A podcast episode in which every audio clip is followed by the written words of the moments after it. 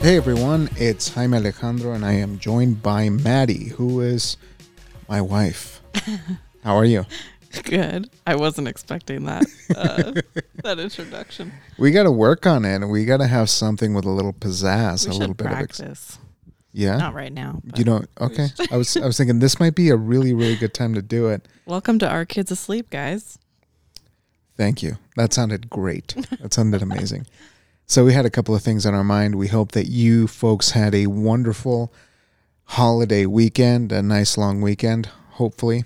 Um we didn't do turkey this year. No, we didn't. This is a big development, so I figured we might as well talk about it. Yeah, my family is um against turkey. And nobody likes it. We, I love that we had this epiphany. We looked at each other, all of us, and like, do any of you folks like turkey? Everyone was like, Anyway, I hate like, it. I fucking can't stand turkey.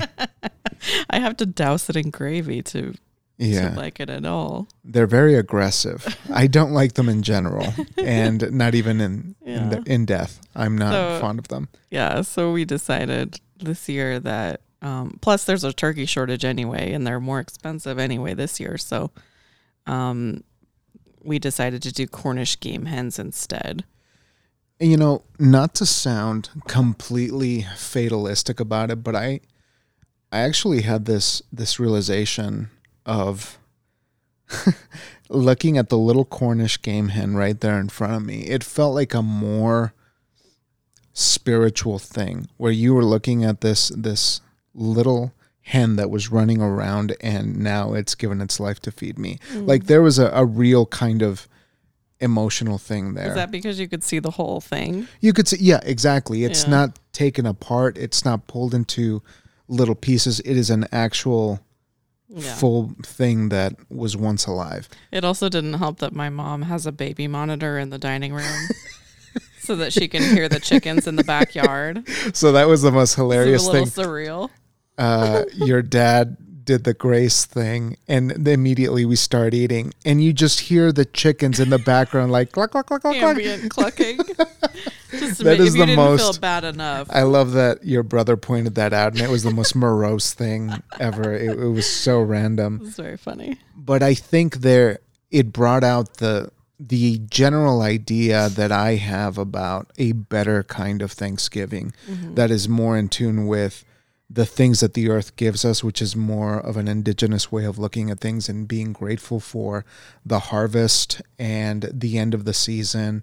And a lot of these things that for me have always felt like have been pushed to the fringes of what Thanksgiving has become and so it was kind of nice. I thought it was it was really awesome, and it tasted way better. Yeah. It, it was just way more delicious. Yeah. Um, That's interesting. I hadn't thought about it that way, but I guess that is kind of it, it- You know, I mean, uh, turkey is traditional, but we were just like, no one's telling us we have to have turkey for Yeah, this meal. yeah. I mean, but but that's the thing is like, why did we do it for the longest time? Yeah. Even though we hated it because it's tradition, and then you go out of your way and you realize being with your loved ones, having a sense of community and gratitude that is deeper than the traditional version of Thanksgiving, and I appreciated that a lot more. Yeah, Actually. I did too. Yeah, and it's always great being with your family. I mean, it's a, it's always a a wonderful time. Yeah. Yeah. So there's there's my several cents on on the new Thanksgiving. We're saying goodbye to turkey forever. See you later. I don't think we're gonna see that damn bird again, and I'm very grateful for that. Yeah, we might do prime rib next year or something. Yeah, that sounds lovely too. I'm not gonna say no to that. Yeah. So, uh, aside from that, there were a few other things on our mind, at least for me. Uh, this has been a season of conflict, inner conflict for me, because the 2022 World Cup began this month. And if anyone knows me, you know that I have been a soccer, football fan for a very long time.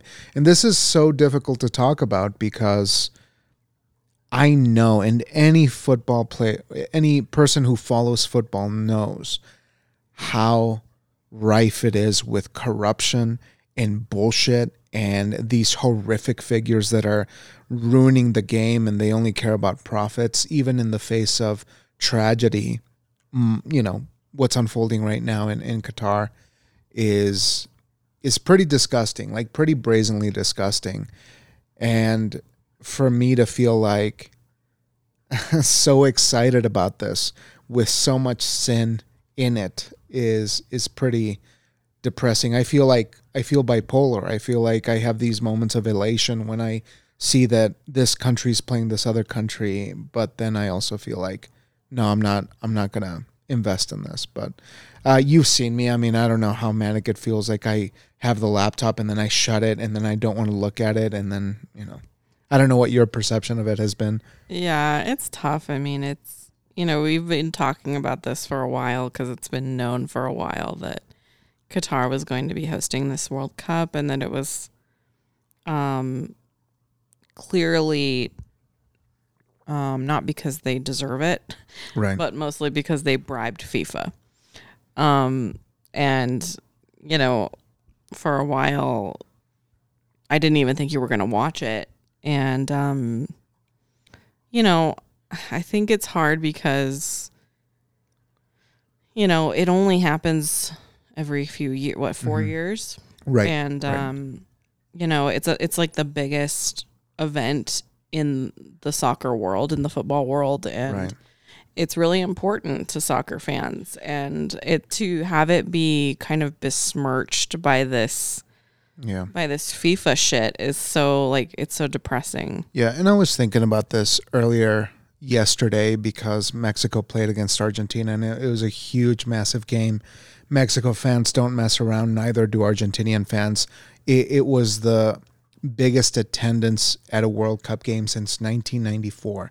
since the final in 1994 by about maybe 10,000 fans. So we're talking like 80,000 plus people in Qatar who are not from there, who traveled the world to go see their teams um, in, in, this sort of act of, of complete lunacy and fantasy and, and dreaming, right? They, they want to go and have a good time. And for me personally, those are the moments where I can sit down and talk to my dad and we we actually have something that we can talk about. And that's why it's so difficult for me because I was sitting there waiting for the game and I'm like I'm going to talk to my dad about this. It's going to be great. We're going to catch up. It's going to be a segue into other areas of his life. It's going to be wonderful.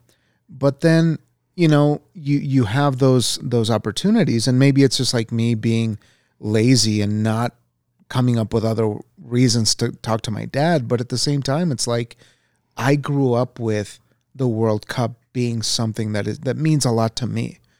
Um, because and I've mentioned this to you too, the idea of two countries, two peoples who wouldn't otherwise get a chance to be in the same place is something that that is magical, absolutely magical, especially if you're outside of the arts. I think a lot of us people who are who are exposed to that are open to civilizations, to cultures that are outside of our own.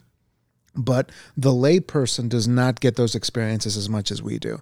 And to see somebody in Qatar who is from Mexico dancing with uh, you know a Muslim individual over there.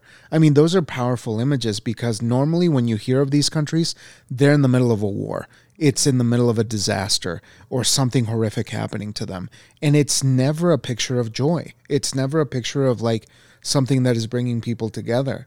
And maybe I'm a um, idealist about this stuff, but it definitely gives me a, a, a bittersweet feeling you know, especially with the, you know, the way the Qataris and you and I have talked about this a lot, the the issues with anti-LGBTQ sort of restrictions that they have and them forbidding the teams from wearing one love armbands during the games and there's a lot of tension because the players themselves they don't they didn't want it to be there. I think a majority of them didn't but they're looking at getting sanctions if they speak up, you know, or if they present any kind of protest about important like issues like team. that. Yeah, Mm. Yeah. Does that just mean they won't be able to play? they could they could get sanctioned. So like if somebody does it, I know that um, FIFA threatened to sanction the individual countries Mm. by either fining or banning the captains of the Mm. teams. Uh, that was one thing that they were threatening to do, Mm. but I, I'm not sure. You know what else? I, I just knew that like England, the Netherlands, and I think maybe Germany were looking to to ban or sue something to that effect. But there's there's a lot of that discord happening every other day. Yeah.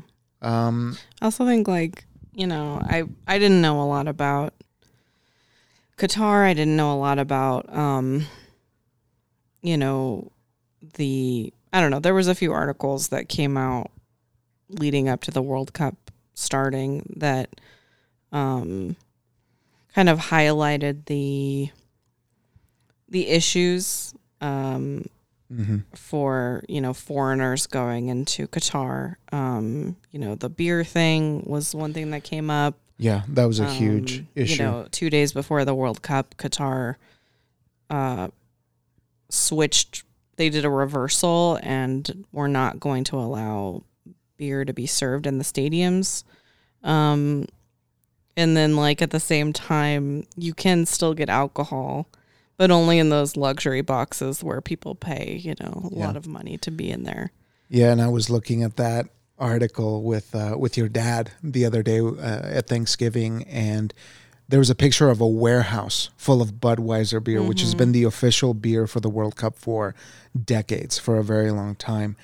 They they got like it was seventy five million dollars worth of beer. It was a ridiculous amount of beer, but they're going to sue FIFA because they already had that in place. Mm-hmm.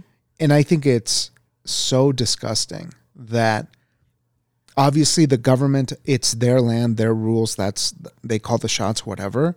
But they knew this was coming. I mean FIFA did? fifa must have known this was coming. Even though you know at one point in time they said okay maybe we'll allow beer. Fifa must have known. These people are Well, and the fucked up thing is, like, when the World Cup was in Brazil, FIFA forced the Brazilian government to change their laws right about alcohol consumption and selling, and Brazil did it. So, what's the difference between Qatar and Brazil? the ridiculous amount of money at hand Yeah.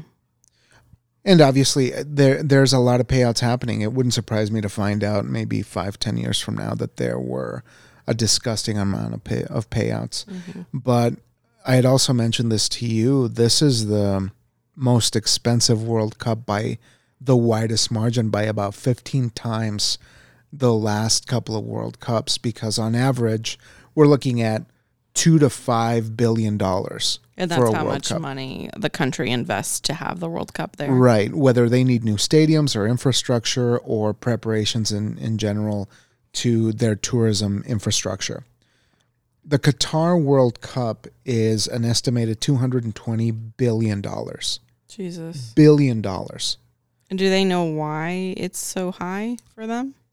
I have no idea. I think that realistically they lack the infrastructure. So it's not just stadiums and things of that nature, but but proper tourism infrastructure to handle Right. the estimated 1.5 million people who will be showing up for the next month, over the next month. And that clearly wasn't enough because people are still flying in from other places, yeah. like yeah. cities that are nearby. And it, it sounds crass of, of me to, to address the numbers first before talking about the, the biggest sacrifice, which is the 6,500 people who died building those stadiums. Yeah, people I mean, who that- weren't being paid, people who Immigrants, weren't on the books, immigrants from Pakistan and and um, other parts of Africa or neighboring countries who really lost their lives in horrific conditions in the heat in you know without potential pay um, the authorities there i mean what, what's there to say that hasn't been said already um, just awful situations but for for us over here in the in the western world i mean it, it is a position of privilege but but again you know it, it is something special hmm but difficult for me to reconcile that even though yes, I watch the Mexico games, I've watched some games, I feel guilty as shit. Mm-hmm. You know, there's no pleasure in this. you know, Yeah. there's there's it's taken away. yeah. But um yeah, I I don't know. I, I still don't know what the answer is because FIFA is the one organization that will be bringing these events forever. I mean, there's no other viable There's governing no, like, body there's no, like, of the sport. Right, right. thing you could go to to watch games like this. Exactly. Yeah. So I think the sad part about this is that many of the folks who are a fan of the sport will forget about it the moment the ball starts rolling and will not feel as conflicted or as guilty about any of this. Um you know, and and that's really how it goes. I mean, the the price of something like this will go unnoticed and we will have a good time for a month and then see you until the next four years, Mhm. which will be here. It'll be Mexico, Canada, and the U.S. Mhm. a joint World Cup for the first time ever. Well, Korea, Japan was the first one, but this one's three countries. Mm. Just kind of weird. And they're expanding Oscar, it. stop. I don't have your Oscar. mouse. Go away. Sorry, our cat Oscar is fighting and trying to get his mouse. He thinks he. I don't have it, dude. It's behind you, dude. It's behind you. Look behind you. Yeah, I think um, one of the most, I mean, not to harp on this too much, but um, I was reading about obviously like the LGBTQ thing is um, a big issue, um, but also just the treatment of women. Right. Um, like essentially, if you, let's say, like the thing I think that was the most um, con- like disconcerting to me was that if you were a pregnant woman, hmm um, and you let's say you have like a medical emergency and you need uh, medical attention Mhm. if you can't prove that you're married on paper then they will not give you medical attention like Yeah, that is yeah. And i was like so what you're saying is don't go over there if you're pregnant Yeah. It, um, yeah, it was that was bananas. I couldn't believe the the shit that they get away with uh, legislating against women. But um, right. you know, I don't know. It's their country, their rules, I guess. But Yeah. And that's that's another thing.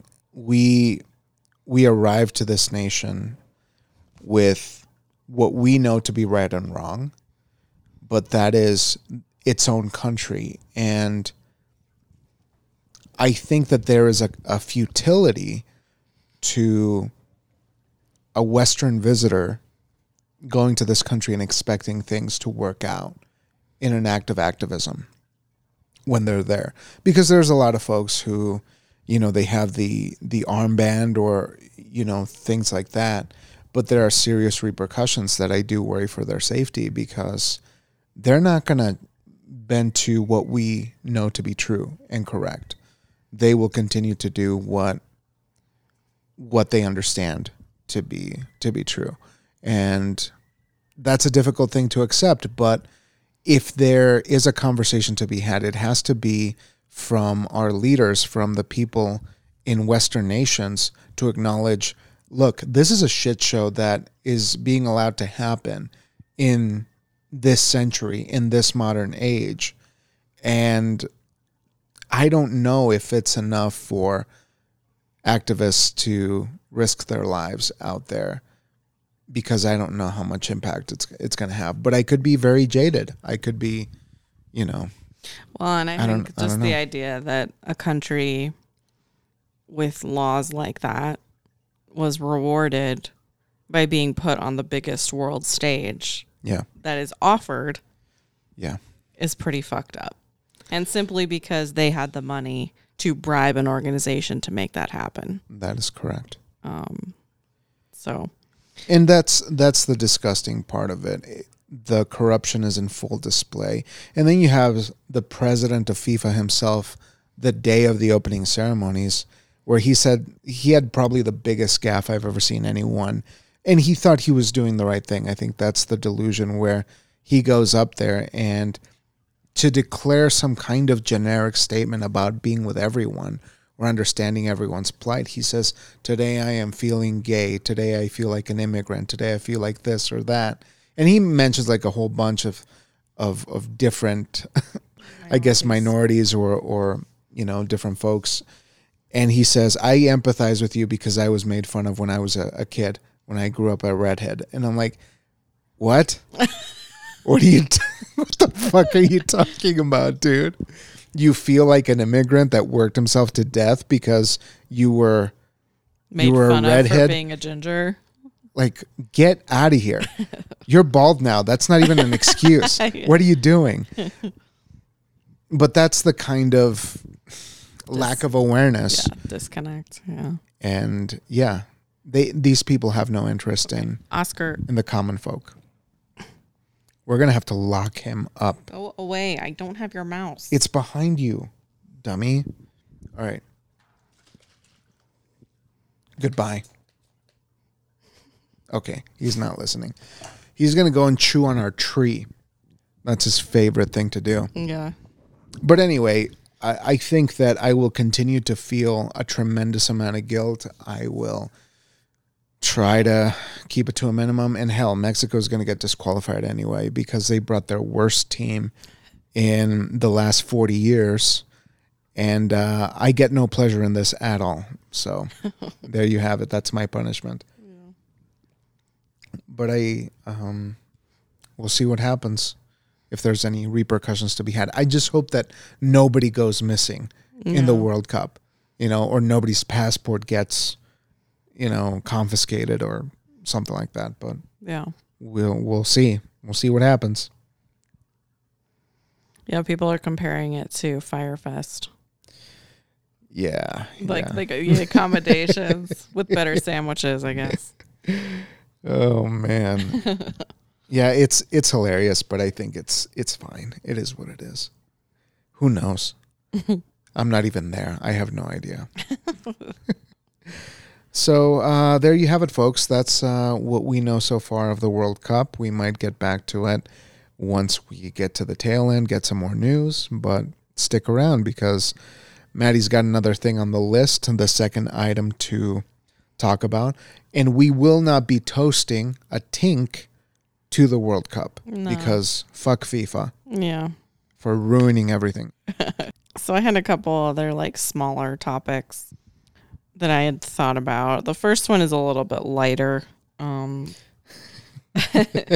um and we've just been kind of like trying to figure out like what streaming services cuz there's a lot. Like what streaming services actually deserve getting our money every month. And you know, we have I think we pay for two hmm Netflix and uh, Disney Plus, and we have HBO through a friend.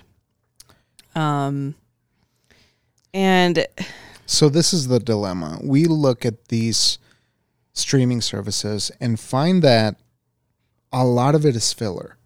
I think that's the biggest complaint. And it's just a matter of deciding what has the most filler and what is not to our taste, what's not up our alley anymore. yeah, and I think a lot of people would agree that like we spend an inordinate amount of time scrolling and not really finding much to watch. Yes. Um, you know, and I think the biggest for me, the biggest culprit of that is Netflix.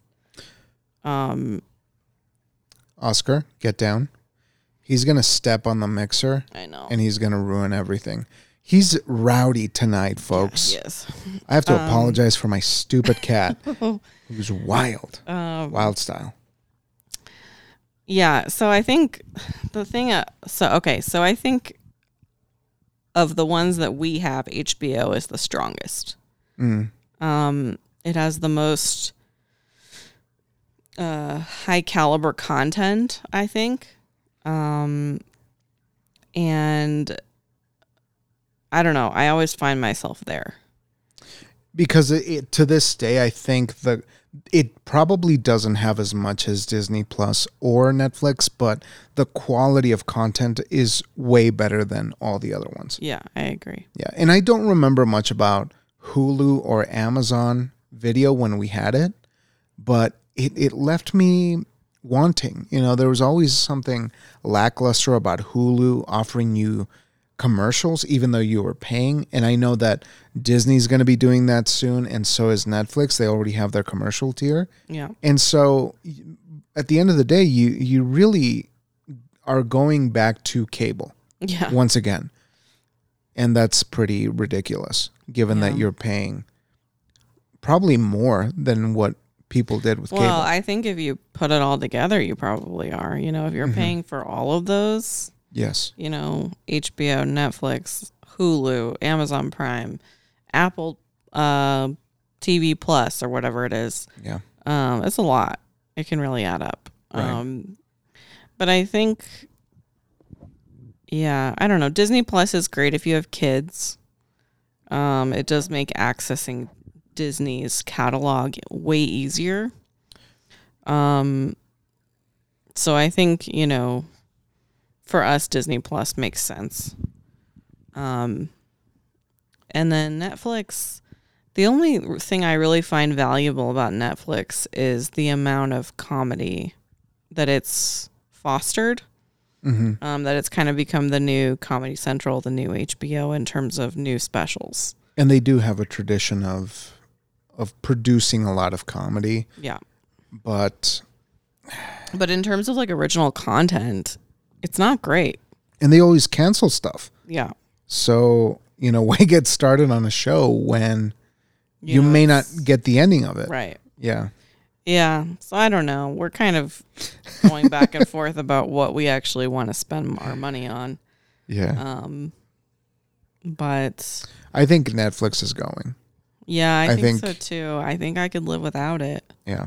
Disney. Plus and HBO will be fine. Yeah. Yeah. It is what it is. Um, yeah. I don't know. It's we put an end to that real quick. It's just funny, like how streaming services are just it now. You know, like there's no other way people watch, uh, watch movies or listen to music or watch TV. Yeah, and, and we got to talking about Spotify and how that is the one app that we give a lot of money to because it has a lot of music that we can that we can't find anywhere else. Yeah, And that's ridiculous because they don't pay anyone anything yeah, and and you always wonder where's the money going? Who are you paying?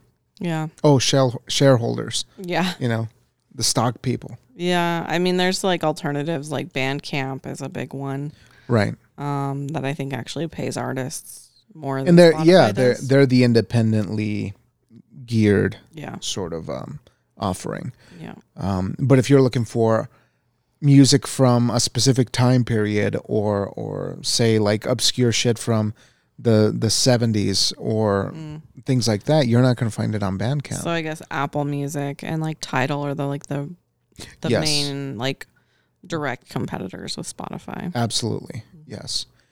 And you know they're they're not perfect either. They are looking to get your money as Well, well. streaming is bad for artists. I mean, there's there's no way around that, Mhm. unfortunately. Yeah. Um, but you know, when was the last time you listened to a CD or a record? You know. Um, unfortunately, that's just become the standard for how we listen to music. Yeah. Um, I don't know, man. It's it's kind of a bummer because I think that while ushering this era of, of opportunity for viewing experiences, I think the artists are the ones who, who suffer the most and don't get their fair share of the pie. But I think for us, it just makes more sense because we still have a kid. We got to keep Disney Plus, and we got to watch cool shit on HBO. That's that's about it. Yeah. Um, I would have liked to finish Outer Range on Amazon before we canceled it because it really, it really was something else. It was special. But that's the issue I think I have with streaming is like you get a streaming service to watch one show. Right. You know, like for the longest time we were Yeah. only watching The Marvelous Mrs. Maisel on Prime. I haven't watched any show since or before that on Yeah. Amazon Prime. And you know, I really want to watch Severance, but it's on Apple, whatever, Apple Plus or whatever it's called. Yeah. And I'm like, well, I guess I'm just not going to watch it because I'm not paying for Apple Plus.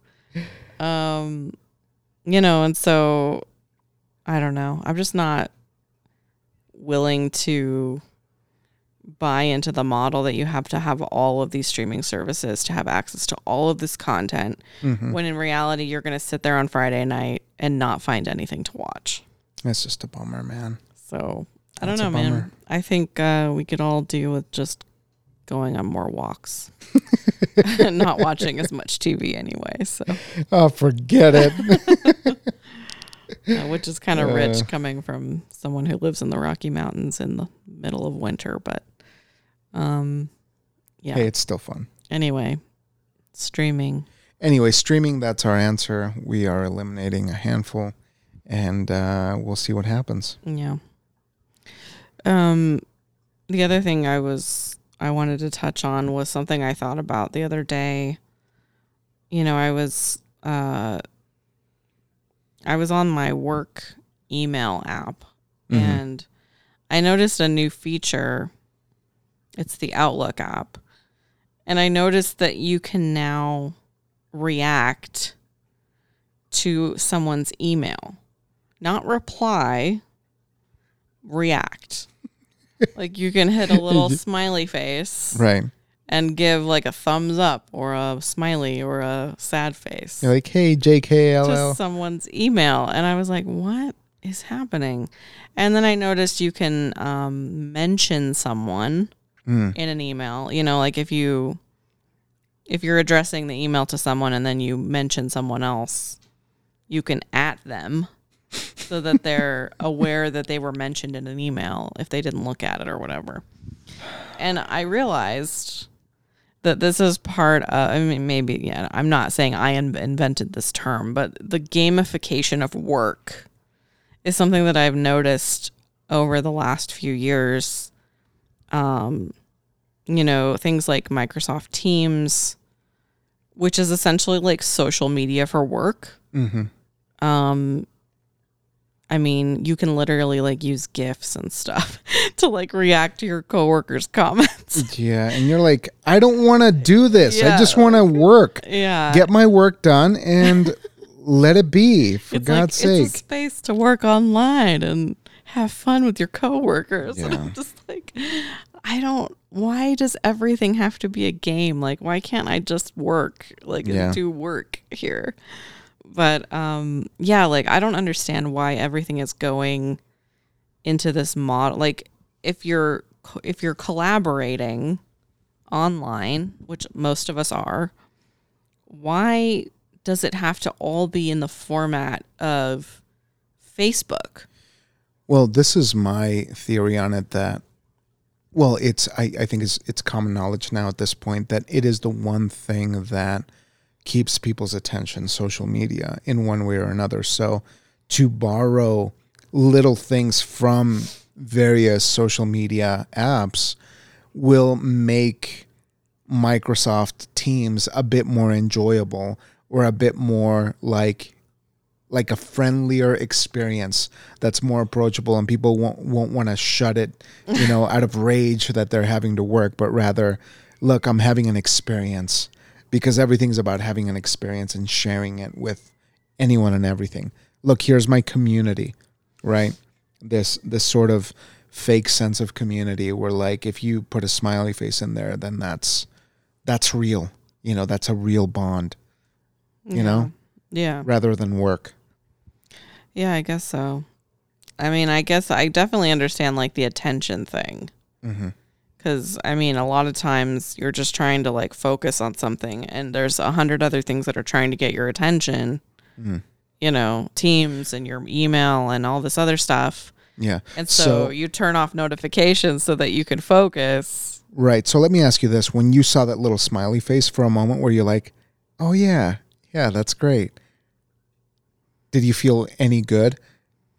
Like before you went into, ah, fuck, I, I'm still at work. You know, the illusion broke. No, I didn't. I was just like, why You're are they mad. liking my reaction, like my email? How I didn't even know that was a thing. That's not how email works. Get this out of my life. Yeah, I don't know. It just seemed it's very transparent what's going on here. Mm-hmm. And I don't like it. Yeah, but you don't have a choice. Yeah. This is the way the world is moving now. And you know, I I'm I'm not saying that fairly indifferent about it now. Even you know, I, I use Gmail a lot for work and, and for personal and I think it, it's just going to be this downward spiral. mm. Where I mean, I'm, you know, I think obviously it's nice that work is more online. I mean, it does give give employees more leeway and you know, there's not I'm not saying that teams that teams in particular is not a good platform to work on. It it can be useful. Um and particularly in an office like mine where a lot of no one is in the same place. mm-hmm. Um it makes collaborating easier yeah, um i just think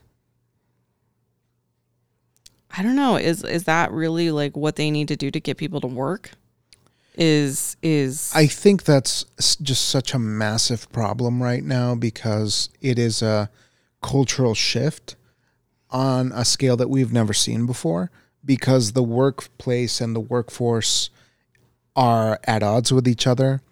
There is there is a feeling that folks who don't want to work are lazy and folks who run offices can't find good candidates but I, I think there's a massive disconnect because the needs are not in the right place. yeah I think this generation is waking up to the idea that time with their loved ones is more important than capitalism or even making a lot of money. Um, and that you know the uh, going against the the hard work ethic that is required to keep capitalism going is something that younger people are not willing to subscribe to yeah and they would rather have 10 roommates and live in a big city and enjoy their lives at a slower pace or go on more vacations or just take time as long as they're surviving but not thinking of the future.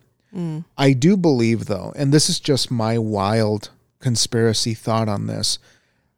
The this is going to sound so fatalistic, but younger generations get to a point when they're no longer a younger generation when it's sink or swim time. yeah And they say, "Am I going to go on this path forever or am I going to join the ranks of of capitalism?" yeah because that's the only model we have. It is it is the thing that that guides us. Not that it's good or bad. I'm not an advocate of capitalism fully and in this current incarnation by any means, but you get to a point where you're 29, you're in your 30s maybe, and you start to see that the system is built to strengthen capitalism, and that's it anything outside of that, you're going to find opposition. You're going to find tension in your own life if you choose to go that route. And if you get, have the courage to do that, that's awesome.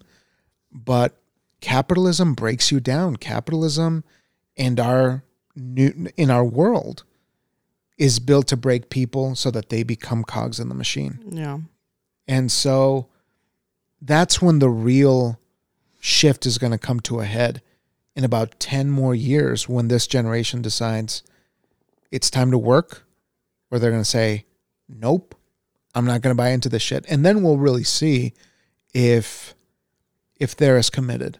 In either way, I'm not going to judge them because life is hard. Life is stupid hard, and it shouldn't be this hard. That's that's why I think it's so unfortunate mm. because the younger generation they have good ideas like a four day work week maybe they they can get enough momentum to make those things a reality yeah four day work week like they were doing in um i know we don't like the franchise. I know we're not advocating for this just dear listener no. Um what's the um the the religious uh, fast food place, Chick Fil A. Chick Fil A. There was a an owner of a branch or a um, franchise, who decided to do three days on, four days off, like sixteen hour days or something for three days, and gave people four days off. Hmm. He said that he had hundreds of applications in the first couple of days in his Wow. somewhere in the south. Uh huh. And I think that at least seeing an example like that, again, very specific and may not apply to every um, industry or type of work, but that's the kind of flexibility that employers need to look for to entice younger people to be a part of their their business and to commit. Because anyone will go and and take a spot be a placeholder right? Just give you the bare minimum. But if you want people of this new generation to commit to your job you got to give them options. You got to give them flexibility something so that they can actually live their life in this new world that we're living in. Mm. I don't know what you think about that That's interesting. Like I didn't um it's like clearly the millennials have fallen in line because nothing has changed. yeah i mean that's what Um, happens I mean, it's happened to us. yeah exactly Yeah. yeah we were like ah fuck the man yeah, whatever like, yeah that's lame. now we're like, do do do. We have a mortgage and a child. We have to fall in line. exactly Yeah. yeah. Yeah, I guess that it is up up to the to the younger ones now. but i think that's the pace of humanity Mm-hmm. um, the older we get, the more difficult it is to change our thinking, Yeah. the more concerned we become with our choices, and we get more careful, more conservative. Not that you know you or I are getting more conservative. I think we we just acknowledge you know the reality as as we get older. It's more difficult to make big choices Yeah. and the younger generations are made of those big choices. That's why it's so beautiful to be young and to do big shit when you're young. So if there's anything that I will impart on anyone who's younger than 25, that's the time, man.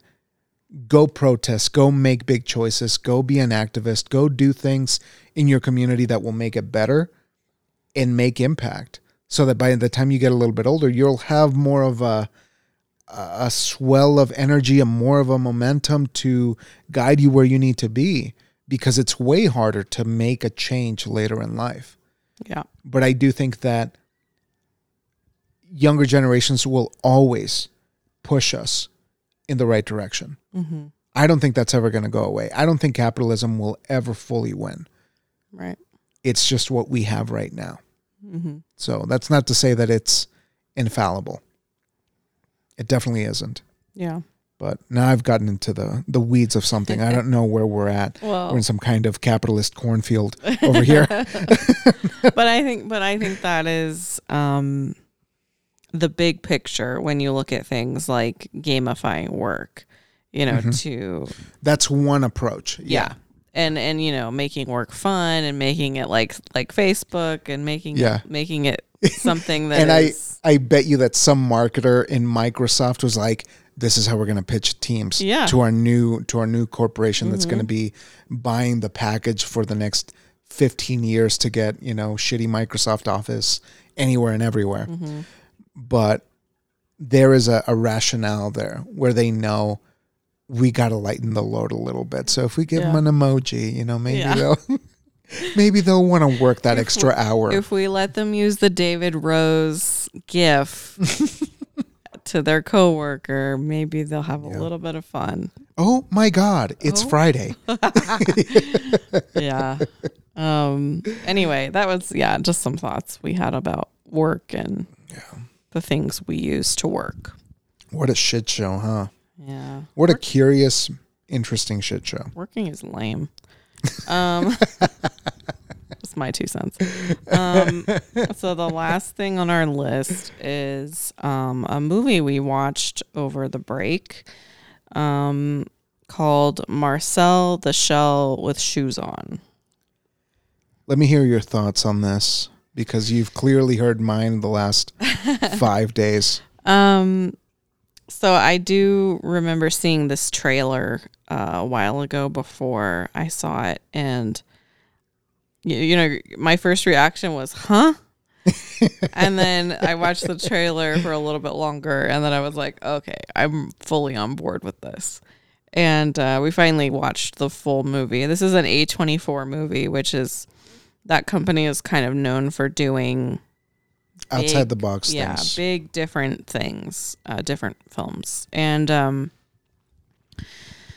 god. So if you haven't seen the trailer for this movie essentially it's about a it's told from the perspective of a documentarian who is living in this house with this little shell named Marcel.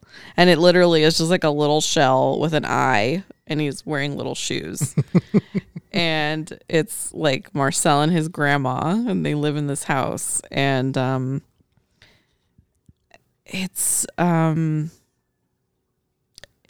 it was one of the more it was so like magical Mm. and um it felt so grounded at the same time. Like it was um it just felt like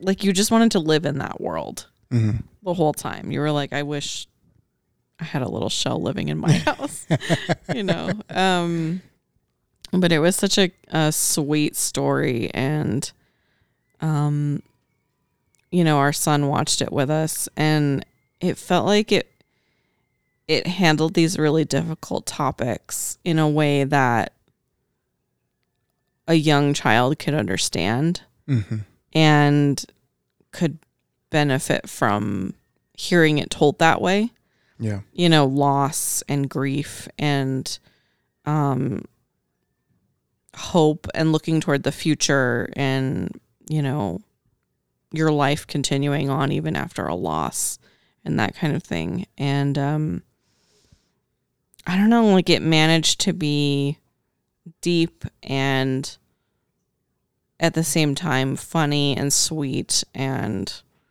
um just really like a revelation of a Mhm. movie Yeah, it it was a movie that I was very taken with because of those things that you said, and and primarily the idea that we are spoon fed a lot of things in traditional films, mainstream films, and A twenty four. While I know that maybe some executive in the company doesn't really know what the hell is going on with their movies, they always say to the filmmaker, I trust you. Go do the film that you need to make. Go make the thing that is important to you the way that you see it. And it was so necessary for this character to take on that form, to live in that world, to be manifested in that way, because it felt so honest and, and real. And in its weirdness, there was a, a like a lot of approachability. It wasn't weird for the sake of being weird. It was endearing because it was true. And it happened to be a little weird, you know, but it was that quirkiness, that kind of strangeness that made you appreciate how special and non traditional it, it is. And on the topic of death, I mean, I love it when a family movie takes a big leap like that and doesn't shy away from something that is that is rarely talked about. We don't talk about death enough in our society. We're scared of it. We don't want to confront it. And movies like that, stories like that are so important because our kids need to know that's a part of life. Don't shy away from that. And it also helps that not only was it well written, but the performances and the direction was brilliant, but it strengthened the truth of that confrontation. When a cute little endearing character is coming to terms with that, you feel for them, but you're also asking questions about your own life and your own mortality and, you know, having those conversations with your kids. So when we do have those conversations with our son, we'll be on the same page. you know, or at least equal footing Mm-hmm. because they did a really beautiful job of of approaching it, you know. And uh I really did like Isabella Rossellini's character in that. He, uh, she plays Marcel's grandma, who is like the older Shell, and she has her Italian accent. And they have that really funny joke where they're, they're saying how like um, she was a Shell who who came from the garage. That's why her accent's different. And I completely lost it. That was just hilarious. Um, but there was a lot of poetry in that movie. There's a lot of not only visually but just in in Marcel's perception of the world, it was just so eloquent and sweet, and you felt like your heart welling up a little bit because it does give you this this sense of, mm, I guess, a celebration of life, Mm-hmm. you know, and what you do have. You know, I think that's what that's why I like it so much because they did the best they could with what they had Mm-hmm. and I love that. I think that's sort of a philosophy of life that I subscribe to that I really enjoy. But that's a damn good movie. Mm-hmm. And it's a family movie, so go watch it with your kids. Yeah. Enjoy it. Yeah. I think um personally what like resonated with me the most in that movie was Marcel's realization of how big the world is. Like Yeah. I had I remember I remember being a kid and then learning that the world was bigger than my neighborhood.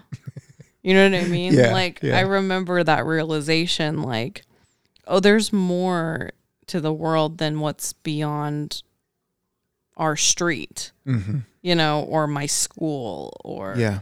you know, and that when they're on the hill in the car looking over a neighborhood in Los Angeles and Marcel coming to terms with like, oh, this is this is really big.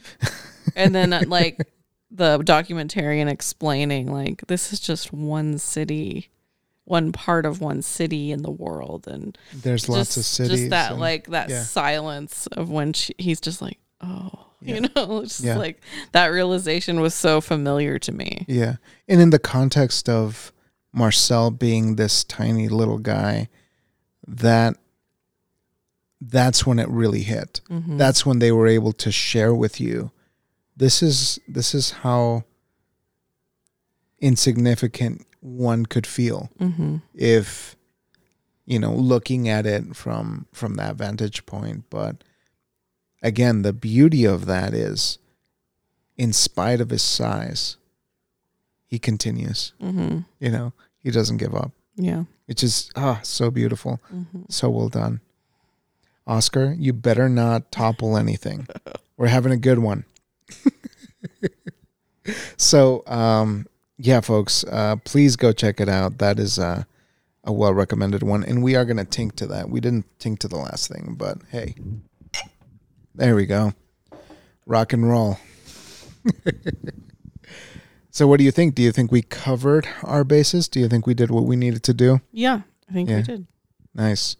Well, if you want to share some thoughts, folks, we're still getting back into the swing of things. So if there's something that you'd like us to talk about, something you'd like us to review, please go ahead and let us know or air your grievances at the email. Our kids asleep at gmail.com. Yes, folks, go check it out. But we hope you had a wonderful time this last Thanksgiving gratitude week. And we really can't wait to talk to you soon. Good night, guys. Bye.